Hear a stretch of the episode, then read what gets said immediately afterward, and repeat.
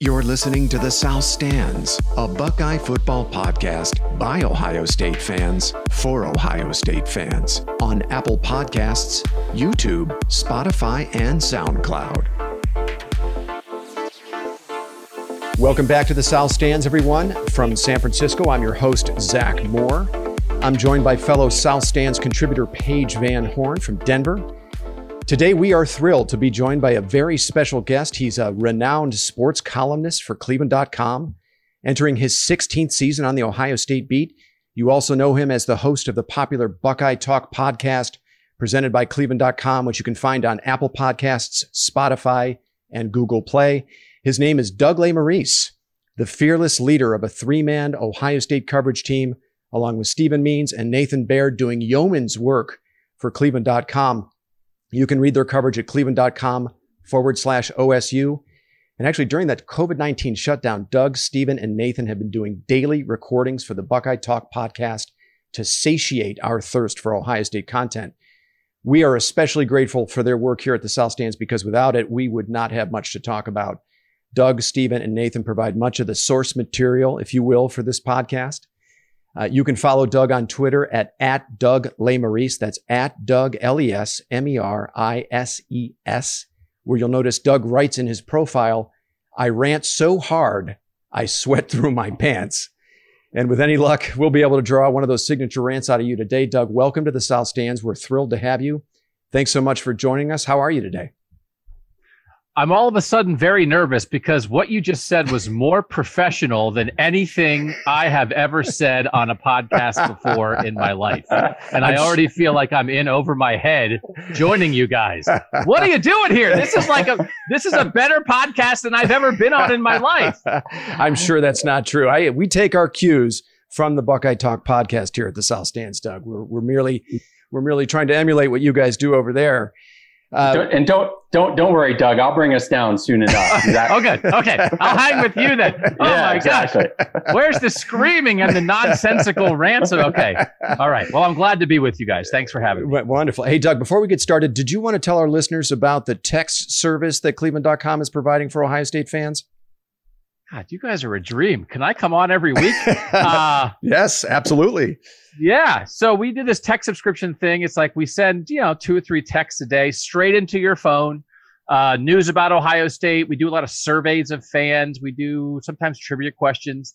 It's four bucks a month. And it's like, if you like Ohio State football and you just like want to constantly stay connected to it, you know, I mean, it's like a couple cents a day or whatever. So yeah. people seem to like it when they try it. You get a 14 day free trial if you want to sign up just send a text to 614 350 3315 and they'll tell you how to sign up. You can try us out for two weeks. Fantastic. Thanks for that, Doug. Yeah, I am a loyal subscriber to the text service uh, for, for the cost of a, cup of coffee per month.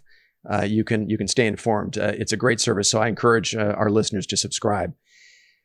Okay, so Doug, you know, before we dive into the X's and O's today, I think we'd be remiss if we didn't first acknowledge the demonstrations against racial injustice and police brutality in the wake of the George Floyd tragedy that are happening all over the globe and the impact of those events on Ohio State players, many of whom, as we all know, are African American.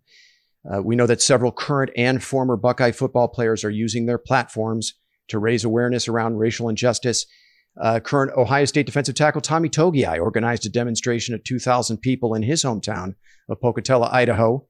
We know that former Ohio State star Michael Thomas organized a powerful Black Lives Matter video featuring many of the NFL's biggest stars demanding the league recognize the Black Lives Matter movement. Doug, you wrote a very thoughtful piece on this topic recently for Cleveland.com entitled, If You Watch the Ohio State Buckeyes, Then Hear These Ohio State Buckeyes. You also wrote a second piece, which just landed on cleveland.com today with Gene Smith's thoughts uh, on this particular topic. Would you tell our listeners a little bit about both pieces? And maybe you can speak a little more broadly about the ripple effect of the George Floyd, George Floyd tragedy uh, on college football right now.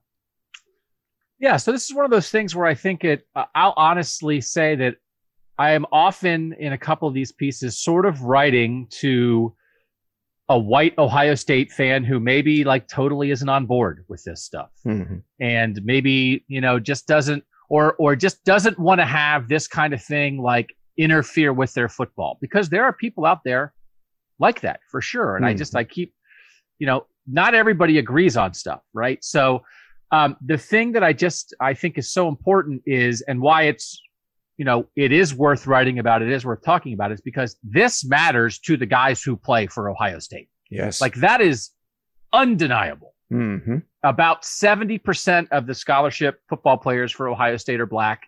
Um, the AD is black. The president of Ohio State is black. The, you know, like that.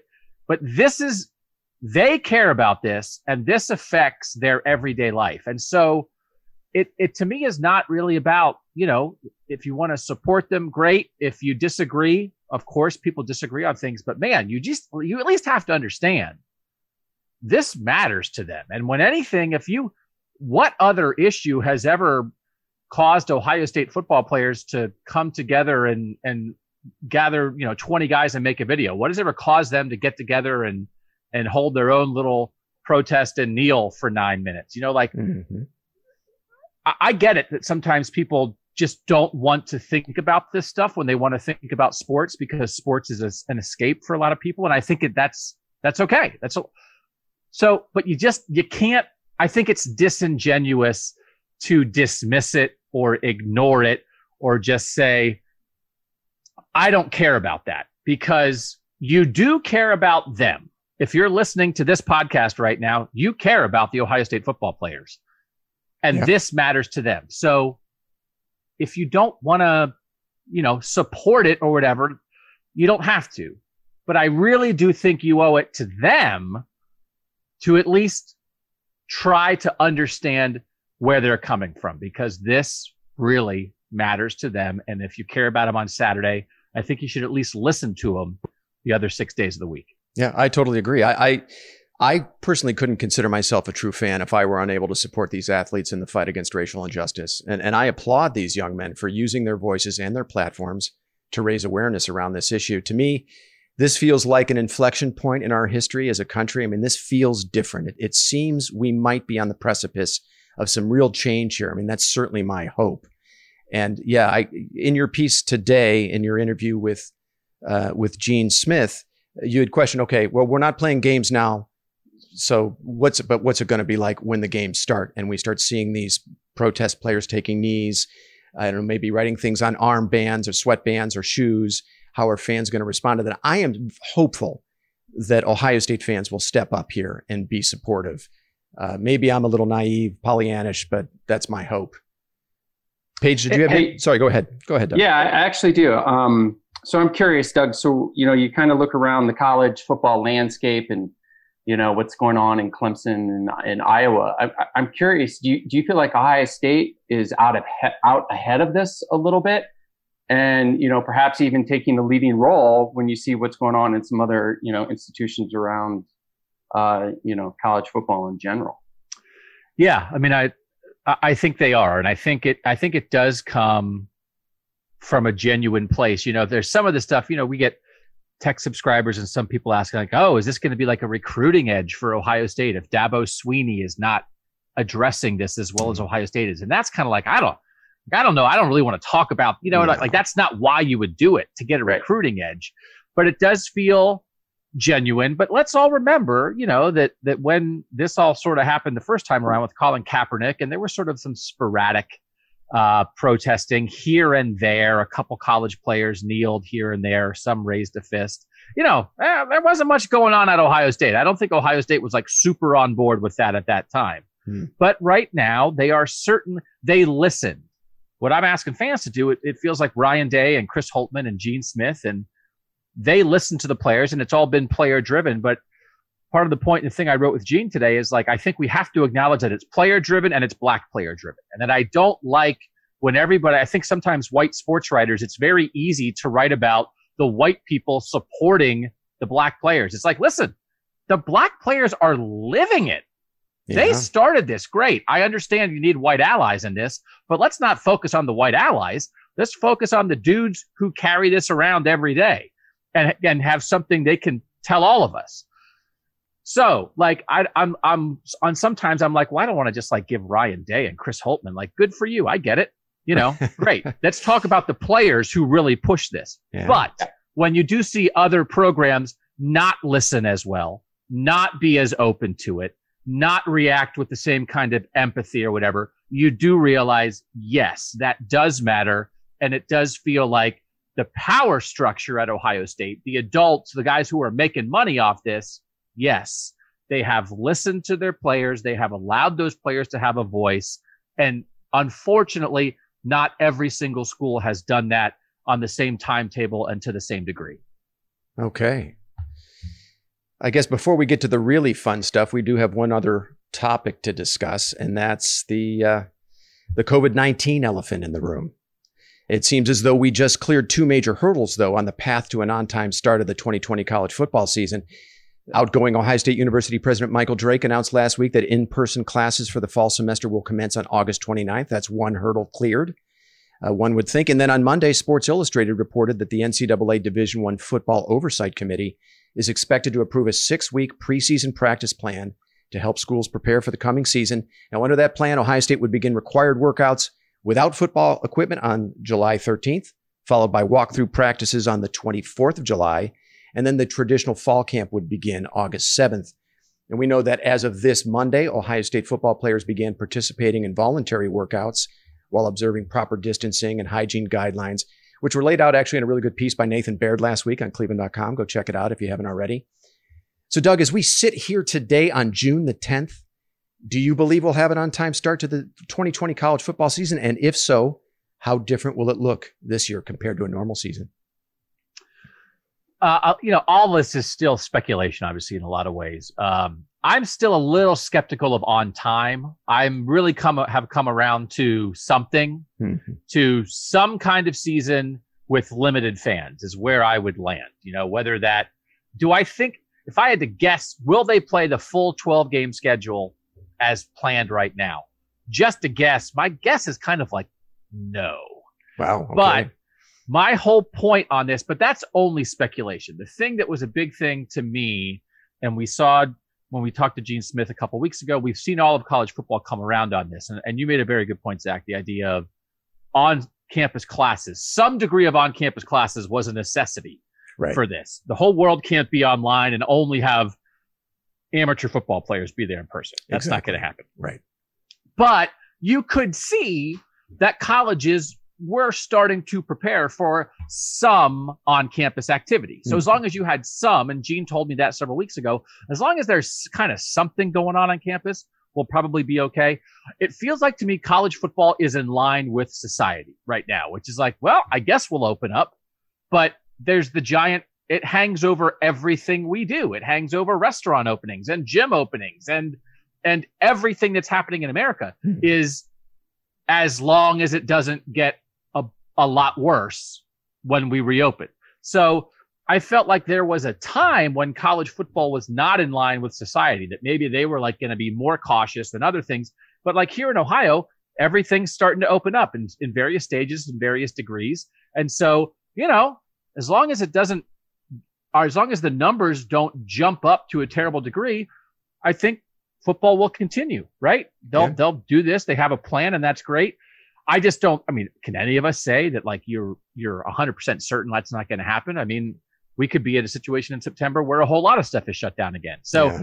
that's a caveat to the world, though, right? right? So I just think oh, college football right now is in line with the rest of the of society, which is plan for something, be cautious, with the understanding that we may have to pull back if the numbers go back up. Okay. So, so who was it very recently? Was it Ole Miss that just said, "Hey, we're playing football and we're going to have full stadiums"? So one of the things that we, you know, were speculating on uh, a couple of weeks ago, Doug, was you know not having this. You know, the NC2A really doesn't have this jurisdiction to say, "Hey, we're all going to play by this same rule." So what if you know schools in the South or you know Pac-12 just says we're not playing, or there's completely different rules across the board how that could impact the upcoming season. Yeah, certainly at the beginning of this, I just thought it, it was a reminder of how nuts it is that there's like no college football commissioner, right? Because like right. the NCAA is the NCAA, but they don't even they don't run anything with football. They don't run the playoff. Why doesn't why doesn't the playoff committee and that kind of why doesn't doesn't that expand to be a true commissioner who runs stuff or at least has the the you know the power 65 teams all on board on things but they're just not even close to that Right. And I think that's nuts. And I've asked Ryan Day and Gene Smith a lot of questions about that. That's nuts. But since then, I have a little bit come back around on. I almost think it's more likely that we're going to have at least some football because there's right. not uniformity, because the virus is not uniform. Right. The virus right now, it's going down in New York, but it's going up in Arizona. So college football is now almost unique in that it's like, well, you know, I thought it would be nuts. The idea of, well, what if like Rutgers isn't ready, but everybody else is? Well, then yeah. you can't go. And then Gene Smith was like, well, why would, why would we all have to wait or not have a season just because one team's not ready, which sounds nuts to me because the NFL would not say, well, everybody's ready except for the Steelers, so we're going to go, right? Right. But actually, it increases the chances of Ohio State playing because you don't have to go 130 for 130 right. with FBS teams. Yeah. Yeah, that's a great point. You yeah. can play with 119. You can play with some teams having full stands, some teams having reduced, some teams having none. Because it's so individual, so conference driven, there's not a national plan. It actually gives you a little more flexibility because the virus is local. We look at it nationally constantly. But every what what some states are experiencing now is completely opposite of what other states are experiencing. So college football is actually almost designed to handle that even though I think it's stupid. I actually think it's yeah. maybe right at the moment a little advantageous in if if your goal is something because yeah. they're willing it's not all or nothing right i mean the nfl would not go with with 23 teams it's all or nothing yeah. college football is not all or nothing which increases the chances of something yeah it's a great point in a perverse way it's actually it, it could help them yeah. And the likelihood of a season. It is perverse. use the word. We all use the word perverse with the NCAA a lot, don't we? Absolutely. There was a question from one of one of the other South Stands contributor, Tim Gallagher, uh, kind of related to this very topic. He said, if it's a national, if if a national championship is even played this year, and and we're talking about some kind of truncated season, or where certain regions are playing and others aren't. It, will it have an asterisk, uh, given that you know most schools aren't playing full schedules, or some aren't playing at all? I mean, what do you think about that notion? Don? Yeah, I, I, was very. Uh, we talked about this on Buckeye Talk to some degree, and it's like I was very anti-asterisk because, like, I don't know. I mean, like, I don't know. Is, is Bama playing? Clemson playing? I mean, there's only like seven teams that matter anyway. That's true. I mean, it's like, oh no, the Pac-12 canceled their season. It's like, I don't know. Does the Pac-12 even make the playoff ever? Who oh, cares? Uh, yeah. So, um, I, you know, and if it's like, oh, if it's 10 games instead of 12, or it's, I think there, I think we could end up, again, pure speculation. We could end up in a world where the playoff is adjusted too, that it's like, and, and, and again, to go double back on the point, it's already not uniform. The SEC plays eight conference games. Mm-hmm. The Pac 12 and the Big 12 and the Big 10 play nine, right? I mean, Alabama plays the Citadel in week 11 before its rivalry game. Ohio State plays Penn State yeah. the week before the, so I, I, don't know. I mean, it's already not uniform. So I don't know. Why would you put an asterisk on something just because it's point. not uniform? You get to put an asterisk on every college football season ever? Yeah. They don't have any rules. Everybody does what they want. And again, which actually might work out this time. Yeah. yeah I guess I guess every national championship in the history of the game has been kind of a mythical national championship, right? Uh, because uh, there's no uniformity. All right. Ohio State has two fake national titles. They that, claim eight. They only really won six. Yeah, so, what, I mean, the, like, the, again, the 70 national championship and one other, right? 61, yeah. 61. So it's like, okay. whatever. It's all fake. It's all made up. Who cares? Just play football. all right. Well, let's get to the fun stuff here. Doug, Paige and I are really eager to pick your brain on the fortunes of the 2020 Ohio State Buckeyes, if you'll indulge us. As tempting as it is to start with Justin Fields and what many expect will be a record setting offense, especially in the passing game, I know I feel that way. I want to start with the defense because I think we might all agree it's on that side of the ball where most of the major questions reside. Now, defensively, last year, Ohio State, the Ohio State defense finished in the top five of pretty much every defensive statistic that mattered. Number one nationally in total defense, defensive yards per play, passing yards allowed, pass efficiency defense, third in sacks, second in tackles for loss. However, Chase Young, Jeffrey Okudah, Damon Arnette, Malik Harrison, Jordan Fuller, Davon Hamilton, Jashon Cornell, Robert Landers are all gone, and with them, all of that production. I think even the most optimistic fan would have to expect some level of drop off in 2020. Doug, how would you advise Buckeye fans on what to expect from the defense this year? Do we put our faith in the way Ohio State has recruited and the player development track record of coaches like Larry Johnson and Kerry Coombs? Um, or is there reason to be concerned about a significant drop off on that side of the ball this season? I think there is reason for concern, but I do think the one thing people have to do is like wipe out 2018. It's not 2018 level concern. It's not give up 50 to Maryland. it's not what in God's name is Greg Schiano doing level of concern. So, so I have to interrupt you, Doug. I have said multiple times that I am waiting for a Ken Burns, and I think you're the man for the job, documentary on what the hell went wrong with Greg Schiano in 2018. I, it could be a 30 for 30, or it could be a six part miniseries on that defense, and I still am searching for answers. So sorry to cut you off. no, uh, like I, I want to read it or watch it. I don't know if I want to try to dig into it though. Oh my god, that guy! You can't get anything out of that guy anyway. I, I've always theorized that was the year they went to 10 assistant coaches and Schiano was like no longer the safeties coach. He was just the defensive coordinator. So he didn't have a group of guys to be in charge of anymore. Mm. And I think he schemed himself into oblivion. I think he had too much time on his hands. yeah. yeah. So, because you watch that and it's like, well, what are we going to do? It's like, let's put Tough Hamilton or Tuf Borland right over the center. And it's like, there's nobody in the middle of the field to cover a crossing route. What are you doing? Um, so I do think the thing that I have said a couple times is we saw the evolution of Ohio State defensive ends. I think Chase Young was like the final step in the evolution of Ohio State defensive ends. How could you be better than Chase Young? Yeah. We saw the evolution of Ohio State cornerbacks. I think Jeff Okudah was the final stage in Ohio State cornerbacks. How could you be better than Jeff Okudah? Hmm. So those are the two most important positions on the defense. And you just lost the two guys who probably maybe played those positions better than anybody in the history of the program. Mm-hmm. So I don't know, you're probably not going to be as good, right? But and I, I, I still, I kind of learned this lesson slowly. I've been, like you guys said, I'm entering year 16, and I always tell the story. My first year on the beat in 2005 was AJ Hawk's last year at Ohio State, and I was like, oh my gosh, they can't replace AJ Hawk. They are dead. and it was like James Laurinaitis was like, here I am.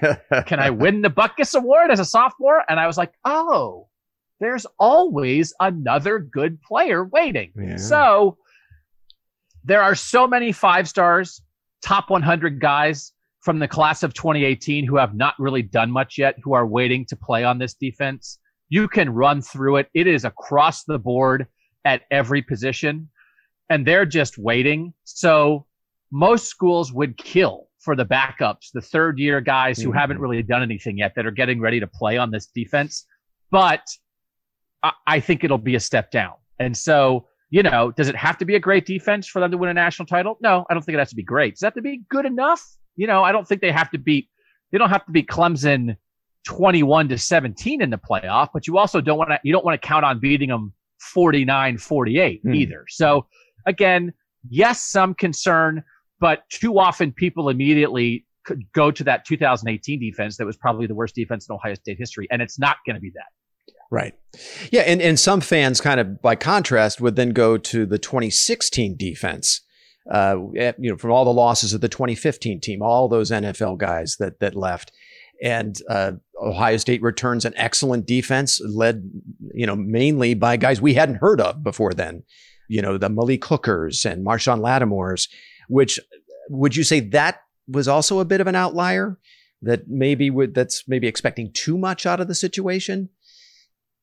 I mean, it's again, except that's what does happen here. But the idea that both Marshon Lattimore and Malik Hooker went from like, yeah, I don't know, to first year starters to first team All Americans to top half of the first round NFL picks is like ridiculous. That is ridiculous. But so I'm not counting on that.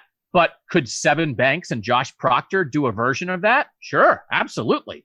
And could that defensive line, that's a great comparison because that defensive line you know, Nick Bosa's a freshman, mm-hmm. but Nick Bosa, Tyquan Lewis, Sam Hubbard, Jalyn Holmes, none of them that year are Joey Bosa or Chase Young level.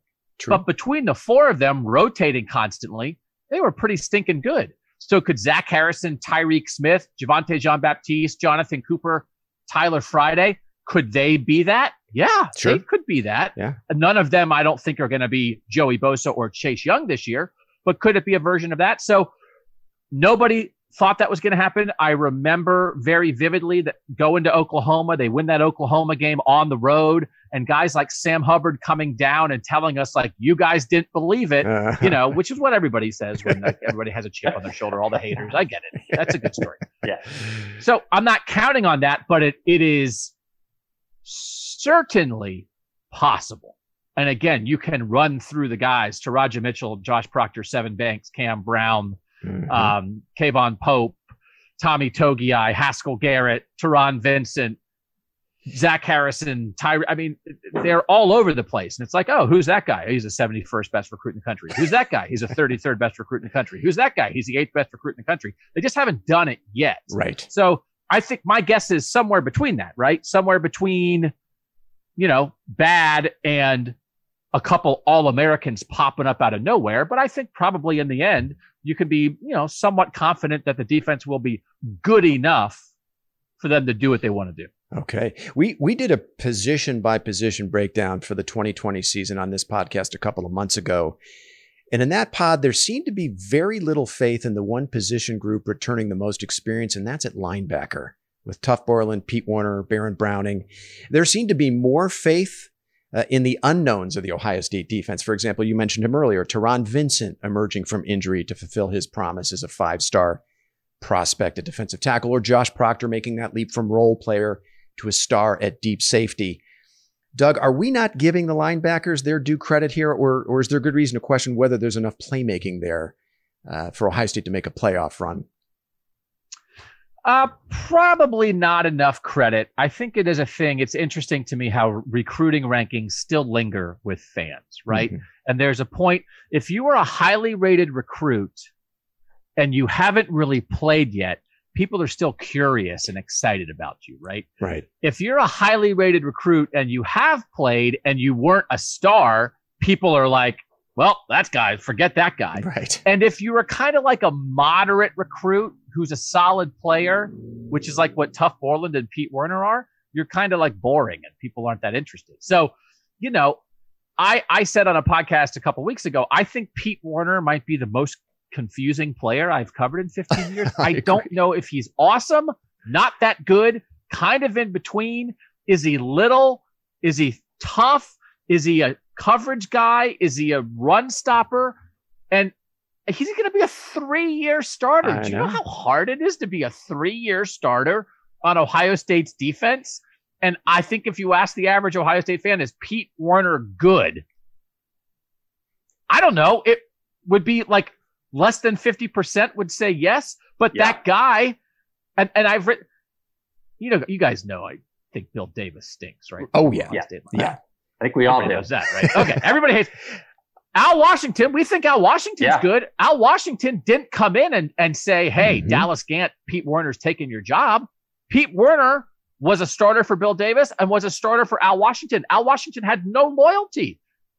Greg Mattison had no loyalty. They changed the whole defensive coaching staff, and all the new guys came in and said, "Yep, still Pete Werner." So yeah. I don't know. I assume they know more than I do. I didn't assume that Bill Davis knows more than I do. I assume these guys know more. So I get it. But then also, I mean, if you listen to our, our podcast, Stephen Means thinks Baron Browning is going to have 74 sacks this year. So it's like they, Stephen and Nathan, I love, I've loved Baron Browning and I've wanted him to move outside for two years. And somehow Nathan and Stephen both think Baron Browning's going to be the Big Ten Defensive Player of the Year. So that guy still has upside, but also, you know, you're a senior now. So I don't know. You know, he's been miscast. He's been out of place. I think he has suffered from not having Luke Fickell as his coach, mm-hmm. right? So I think he's going to be more comfortable than he's ever been. He's going to rush the passer a little bit. Mm-hmm. So I think Baron Browning will be better than he's ever been. I don't know that Baron Browning is going to go from, you know, okay to an All American as a senior, but I do think the linebackers, again, will be good enough. You don't have to have the part of the reason is, and I'm babbling, you Go. guys know this. There are just positions that I mean, ask an Ohio State fan who well, who are they comparing these linebackers to? Well, they're yeah. comparing them to Ryan Shazier, mm-hmm. and they were comparing yeah. him to James Laurinaitis and AJ Hawk and Chris Spielman and Raekwon McMillan and like you can run down the list of like, well, okay, there's no Ryan Shazier on this defense. Doesn't mean they're terrible. Doesn't mean they're, yeah. they're not good enough. But sometimes you can get caught up in the past a little bit. Well, and we we were doing that actually on the running back position where we're like when Master Teague got hurt, and we're like, oh my God, what are you going to do? And you're like, oh, woe is us as Ohio State fans that you know we might not have a five star, you know, top ten player at every single position. what are right? we going to do? I do? mean, that's almost the expectation that we have sometimes as fans. But I do wonder, and you make a great point about when Davis left and Washington came in, the average fan would have said, yep, they're going to clean house and you're going to see all these young guys step up. And it did not happen. And then it just makes you wonder, well, if it hasn't happened by now, you know, can Teradja Mitchell or, you know, Dallas Gant, you know, make, why, why can't they beat these guys out? And I think we all scratch our head about is Pete Werner actually, you know, watch him turn out to be a second round draft pick and, you know, have a hell of a pro career. It's crazy. It's really one of the more interesting anomalies of the of the team in the last probably three or four years. Yeah. I, I, I, sorry, go ahead, Doug. No, I just I, I have trouble sometimes evaluating Ohio State guys because you end up evaluating them against their teammates. And it's like, well, Pete Werner's no Chase Young. And it's like, okay, still, there's a lot of room between mm. you're not Chase Young, but you're still good. Yeah. So, so it's like, are the linebackers? Well, there's not a top five NFL draft pick among the linebackers this year. Doesn't mean they stink, but their own, the team's own success. It's one of those things like a Pete Werner played for Indiana, maybe when Ohio State was getting ready to play Indiana, we'd all be like, I don't know, this Pete Werner guy, how's Ohio State going to block him?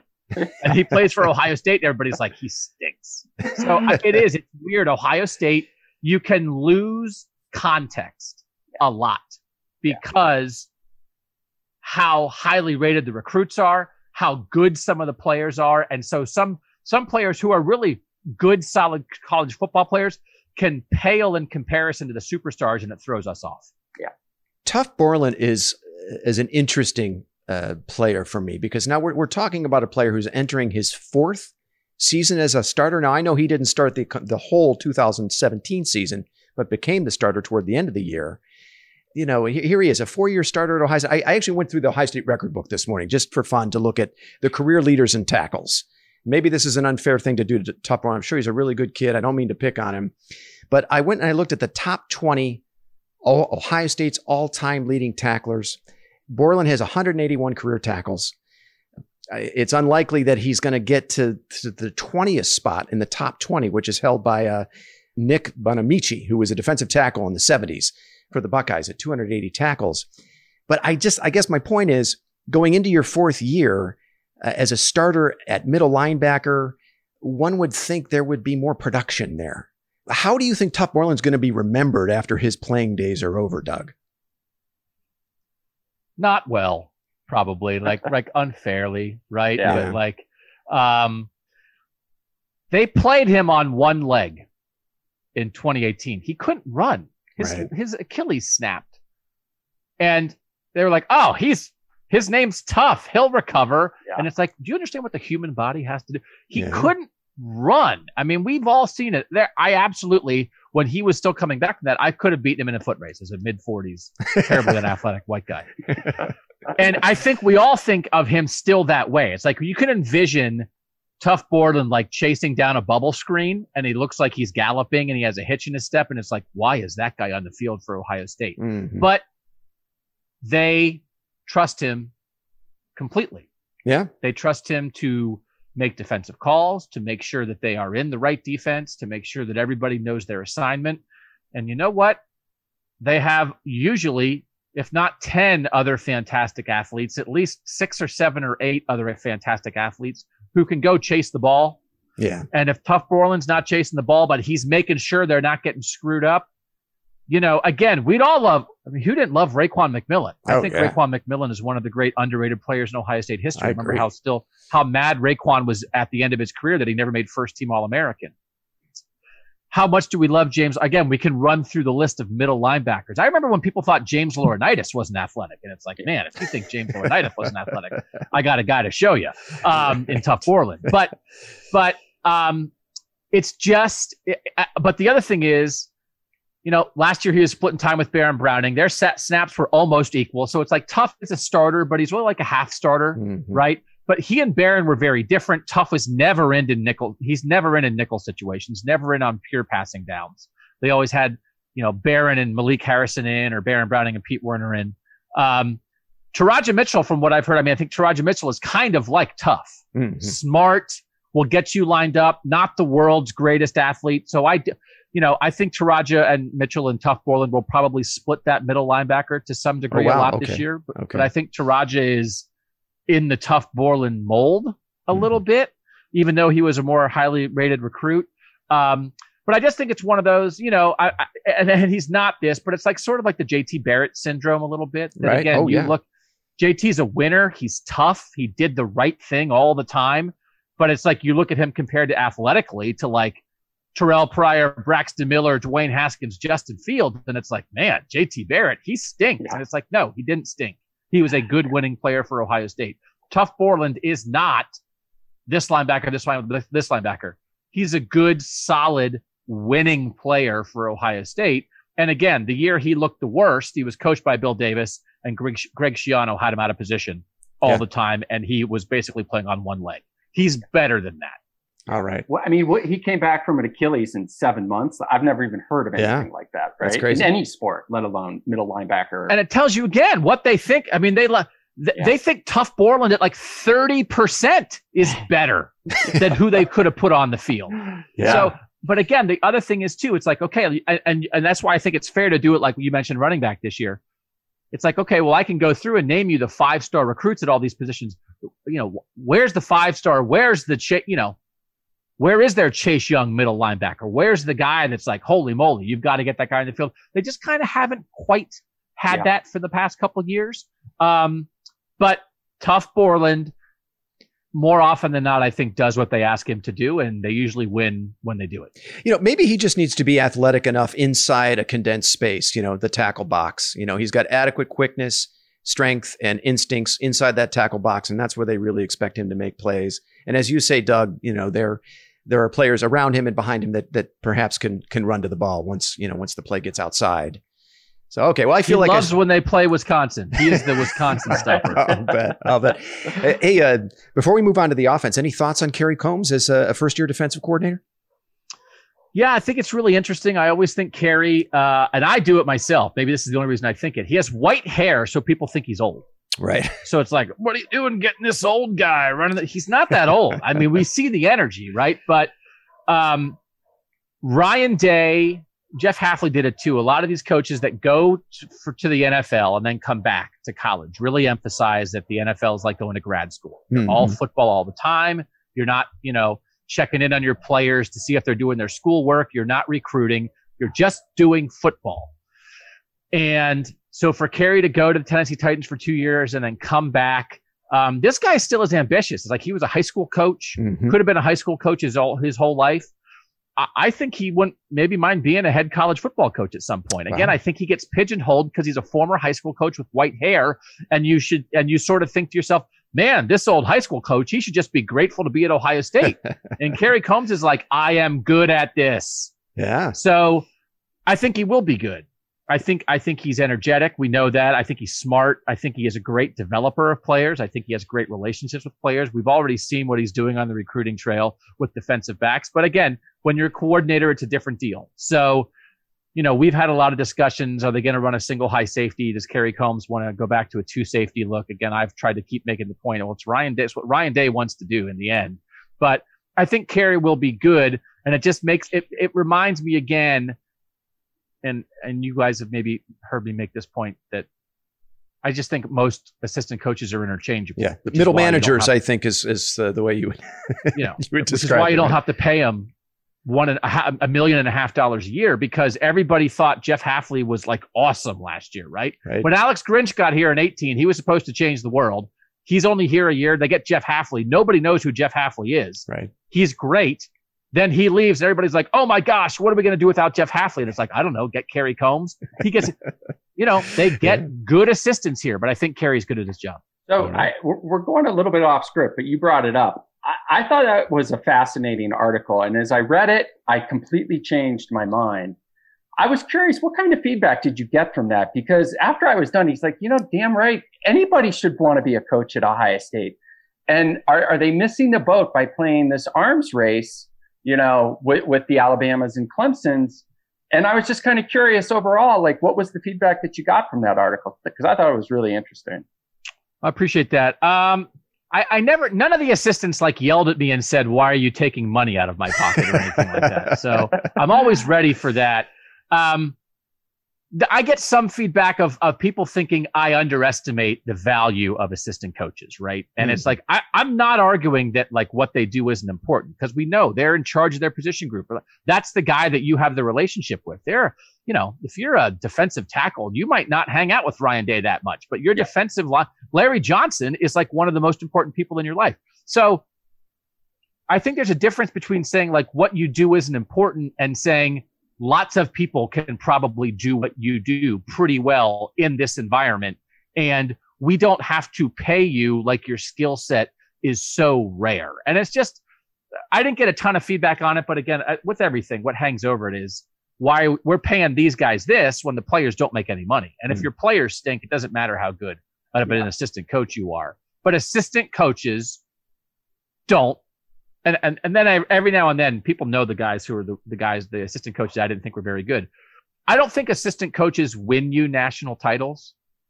I think assistant coaches can lose you national titles. So it's mm-hmm. just when I say, "Hey, you know, anybody can do it," and then on the other hand, I say, "Well, Tim Beck is the reason they didn't," and Ed Warinner are the yeah. reason they didn't win the national title in 2015. And then you say, "Well, then why aren't you paying them more?" And I'm saying, "Well, it's because Urban made a bad hire." There were other guys out there that you would not have had to pay a million dollars a year who would have done a good enough job. Just like nobody knew who Tom Herman was when he got here. Nobody knew who Jeff Hafley was. Nobody knew who Kerry Combs was when Urban hired him. Nobody knew who Chris Ash was really. And all of a sudden they become, you know, legendary assistant coaches, but they came here for the opportunity at Ohio yeah. State, not because you out outbid somebody and decided I need to pay an assistant coach a million dollars when really Ryan Day and Justin Fields are the guys who are going to win Ohio State a national title this year. Hundred percent. And and by the way, I, I heard today Chris Doyle, the strength and conditioning coach at Iowa, was making eight hundred thousand dollars a year. that to me, like, I, it's mind boggling. A strength and conditioning coach at Iowa, eight hundred grand it's hard because I think like the football people will tell you, well, you don't get it. You don't understand what a strength because that's Mickey Marotti, right? Yeah. yeah. I mean, if you when you uh, during the Urban Meyer era, if you would have said to Urban Meyer, you can have you get to keep one employee and everybody else is gone, he would have kept Mick. No doubt about it. Because that guy is the coach of the offseason that guy, those other assistants, they're in charge of their position group, but they're never in charge of the whole team. The head coach always hangs over it. And when the rules say the head coach can't be involved with stuff, the strength coach runs your program for months at a time, which probably some of those guys may not be qualified or may not have the right temperament or mindset, which is what I think we're seeing at Iowa, yeah. to have that much responsibility. Mm, right. Yeah. So I think strength coaches in college football are very interesting but actually, I think in a lot of ways they're misnamed because if you called them head coach of the offseason, right? right? And I'm not, I'm not saying it was correct for that guy to make $850,000 a year, mm-hmm. but I think they have too much power at times. I think they are, they're like a shadow version of the coach. I think at most places they are the shadow version of the coach, but mm-hmm. like fans and maybe even the administration sometimes and like don't treat them that way don't hold them to the same standard you hold the head coach to. Right. But yet when they're in the weight room, that guy is totally in charge. And I, I, I can see at times that maybe there's something wrong with that. Well, yeah. I mean, maybe we'll start seeing changes to that role now with the environment changing. Uh, you know, po- politically, socially, you know, with, with, with what's happening now around, uh, you know, the, the, George Floyd protests. I, I, think programs have to be sensitive to that, and and and what's being communicated in those uh, in those settings. Um, totally agree. Yeah, yeah. All right. Well, Doug, we're mindful of your of your time, and there's a couple other areas we'd like to get to. If you'll indulge us, I'd like to just have a quick look at the Ohio State offense. Now, I feel like there are far fewer questions here, uh, so I felt okay about spending a little less time on the offense. Uh, however, I don't want to take for granted that Ohio State has one of the top two quarterbacks. You could make an argument the best quarterback in Justin Fields returning in 2020. Obviously, the fortunes of the 2020 Ohio State Buckeyes rest on the right arm of Justin Fields. He was the 2019 Big Ten Offensive Player of the Year, a Heisman finalist, as we know. He threw 41 touchdowns, only three interceptions. Many believe he'll have the protection of one of the best, if not the best, offensive lines in the country. Doug, your uh, your former Cleveland.com cohort, Bill Landis, uh, thinks Ohio State's going to have the best offensive line in the country. I heard him say that on the Athletic the other day. Fields will obviously have a bevy of talented receivers to throw to, including Chris Olave and Garrett Wilson, who's going to be moving into the slot this year. We've been told some highly touted incoming freshmen, Julian Fleming, Jaxon Smith-Njigba. But Doug, what are your expectations for Justin Fields in the Ohio State offense in 2020? He has a chance to have the best season that a college football quarterback has ever had, right? Because wow.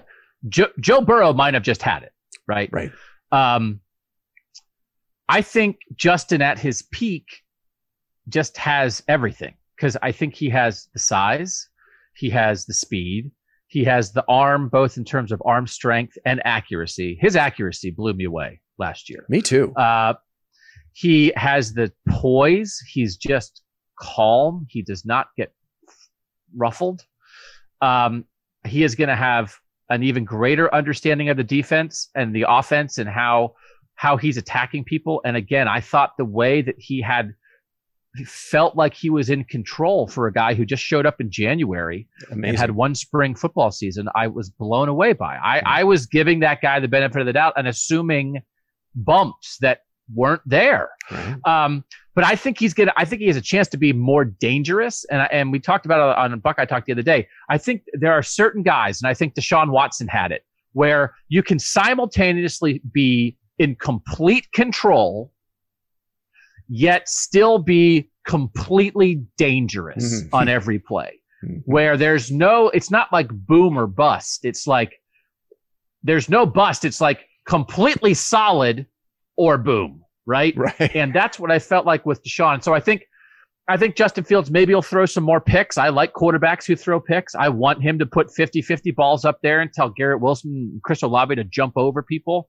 I want him to make plays down the field. I want him to be more dangerous and explosive in the run game and be when I'm going to go, I'm going to go and I'm going to devastate you.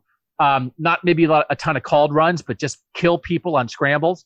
And I made sure that the other week I went back and rewatched the Penn State game, which was the last game where he was healthy. Mm-hmm. If you just have a picture in your head of Justin Fields, I would advise anyone to go back and watch the Penn State game before Ryan Day made the inexplicable decision oh, to have God. him throw that pass on fourth down, oh. which Ryan Day still will not know. I know. Oh, that, I can't believe I it. could not believe that. I could not believe. It. Don't even get me started on that. Sorry, go ahead. I Doug. can't believe he didn't. I'm like I, when I pressed him on that. I was like, dude that call and he was like, "Oh no, no, I do that again." It's like, what are you talking about? Oh. We saw a different Justin. Yeah. Everybody knows that, and, yeah. and it really reminds you. He had, I think, five runs against Penn State that were like 17 yards or more. He, if he is, if he decides to do it, and I think he should, I think Ryan Day should help him decide it.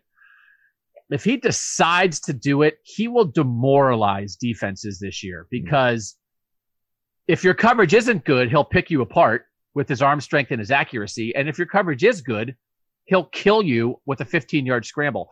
I think that is out there for him, right? The complete total package. Will he get there? I, how many of us in life ever reach like 100% of our potential? Right. I think that guy has all the potential in the world. And it's, I wouldn't define it by stats. I wouldn't define it, you know, that I would define it by what I think we all could identify with Deshaun Watson. In the year when they won the national title game against Alabama and lost, and they go back the next year and they beat Alabama and win. And it just felt like Deshaun Watson in the games that mattered the most had the game in his hands. Mm-hmm. And if he was your guy, you were like, I totally trust this guy to be in control, but also break their back and if you were going against him, you thought, I don't know how we're going to stop this guy. Yeah. And that to me, that is the ceiling for Justin Fields is that Deshaun Watson wow. kind of aura. And I think he has all the pieces to allow him to have that. Sky is the limit for Fields. No, I totally agree. Do you think they'll they'll uh, they'll limit his uh, his uh, his carries in the run game, just given what happened last year and, and the impact it ended up having, the the knee injury in the playoff that that clearly impacted Ohio State's game plan against Clemson. Do you think a Day is going to put a, a, carry limit on Fields this year? I'm like really curious because there's the right there's the the called runs in the run game. Are they going to run him on QB draws, QB power on third and three? And with no J.K. Dobbins, I think maybe he becomes more of a necessity on third and three. Hmm. In the zone read, if you are running that before, maybe in the zone read, J.K. Dobbins and Justin Fields were equal threats, or maybe Dobbins was a little more of a threat. Now, in that situation, is Justin Fields the bigger threat, right? So is he going to take more hits there? I, I don't know, but you have to let him scramble, I think. You have to I'll, all these guys, a lot of times they want to prove that like they're a great passer, and he is a great passer. He doesn't have to prove anything, but right. I think he just has to make sure that Ryan Day and Justin both have to allow him to make devastating plays when when plays break down, or you're covered, you're covered, you're covered, go. Um, he'll he will destroy defenses that way. But I that question, I don't know. I think it could go either way. I think they would rather not have to lean on him and it, this gets mm-hmm. into a debate on how you good how good you think Trey Sermon, Master Teague, and Marcus Crowley are going to be. That, um, yeah. I, I, would imagine Ryan Day would like to and will attempt to limit the called runs for him, but I think you have to let him loose and have it in his head when you see it scramble. You were a little lukewarm on the Trey Sermon transfer. I, I don't remember you being all that excited about Sermon. I, I've been calling him a more than serviceable option, I think, at tailback. to me, he compares favorably to Carlos Hyde. If you look at their career yards per carry average, they're about the same. I think Sermon at Oklahoma was about 6.2 yards a pop, and, and Hyde left Ohio State, I think, averaging about just over, just about that, 6.1, I think. I think he'll be a more than serviceable option uh, if he's healthy. Now, that's the other thing. I mean, you look at three of the guys, three of the kids that'll be competing for carries at running back.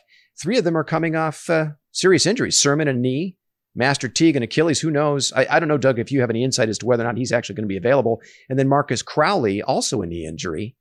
What, what's Ohio State going to have in the run game at tailback this year? Yeah, no, I, that's right, and that certainly factors into part of my Trey Sermon idea. Is like, well, he was hurt there, and it's like Oklahoma said, oh, he'll be okay, whatever. But he wouldn't have been able to be in spring football, even if he had, you know.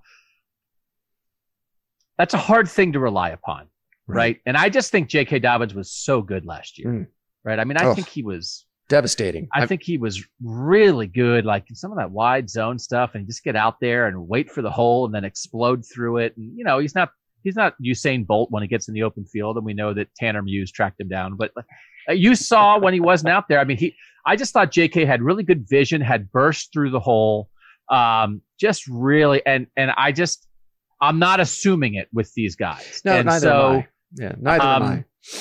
You know, and when they last time they won the national title, they had Ezekiel Elliott, and yeah. so none of these guys are going to be Ezekiel Elliott. Nope. So yeah, I mean, I, you know, I, I, think Carlos Hyde is is a reasonable, um, possible comparison, but as much as Justin Fields worked out perfectly, and and I don't mean to be like a stodgy old man about the transfer portal. It's just like if you're Ohio State, to me, your plan at running back shouldn't be we'll take Oklahoma's backup. so you know what I mean? Like I don't. Yeah. That's all. Like I'd rather have Bijan Robinson right? Yeah. So, oh, yeah. and and I think TreVeyon Henderson and Evan Pryor as freshmen in 2021, I'd probably take that compared to these three guys right, right. now. So, Fair. you know, they fell down on the job, or maybe they didn't fall down on the. Well, I think they fell down on the job. I think they actually strategically screwed up some stuff with the running back recruiting last year, and they fixed it. I mean, to Tony Alford's credit, they fixed it now, but this is the hole.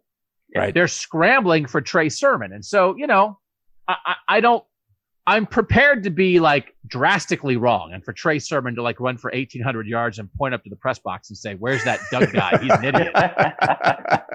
Wouldn't be the first time, but yeah. I just, I, I would not underestimate a, how good J.K. Dobbins was last year and B, how important it was to the offense that he was that. Oh, I mean, he, yeah. he put games away early. Uh, the Ohio State was able to break the backs of their opponents early on in, in many of those games because of uh, runs by by by Dobbins, where he would he would pop off a long run, you know, in a, in a game that maybe could be close, and that was all she wrote.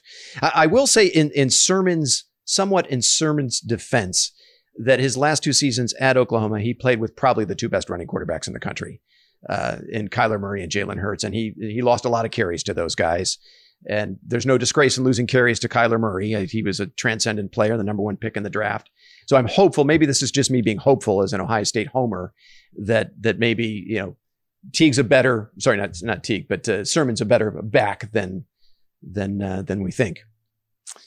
Um, and I um, think it's better for um, uh, Ohio State's better off having him given the circumstance than not having him. Absolutely. Right? I'd rather have it be Sermon, Teague, and Crowley than Teague and Crowley. Yes. Yeah. So and then Steele Chambers mixed in there. So yeah. um, but it's just again, it's it, it, part of it is the comparison to what else you see, and it's like, how many five star receivers do they have? Is it seven or sixteen? and it's insane. like, what's happening at running back? Why are you grasping for a guy that Oklahoma didn't need anymore? So yeah. part of it is you you you sort of don't stack up in the comparison to your own other positions.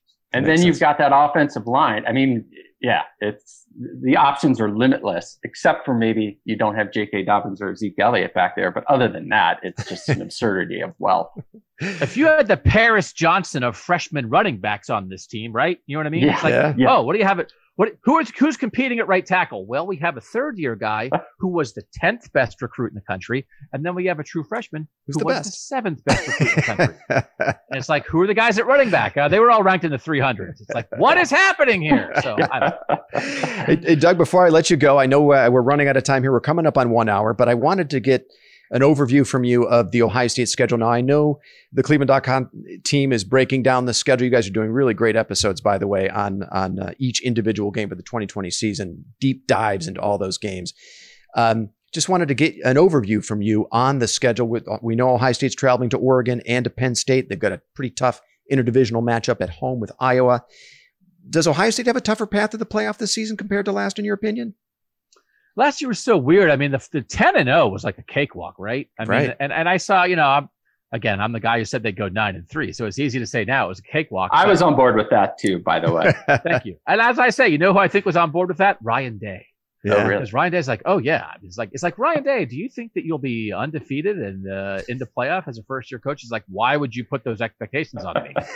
That's insane. You know, yeah. coaches like it when you underestimate them when they're starting off. Yeah. Um, it was just so weird last year that there was no test and then it was Penn State, Michigan, Wisconsin, Clemson. Right. I mean, no doubt about it. Their four toughest games of the year were the last four games of the year. And it took a toll. Uh, yeah. and, it, it and, and then it, there was a physical toll. There was like a, ho, you know, and again, they've, they've, they've got through it.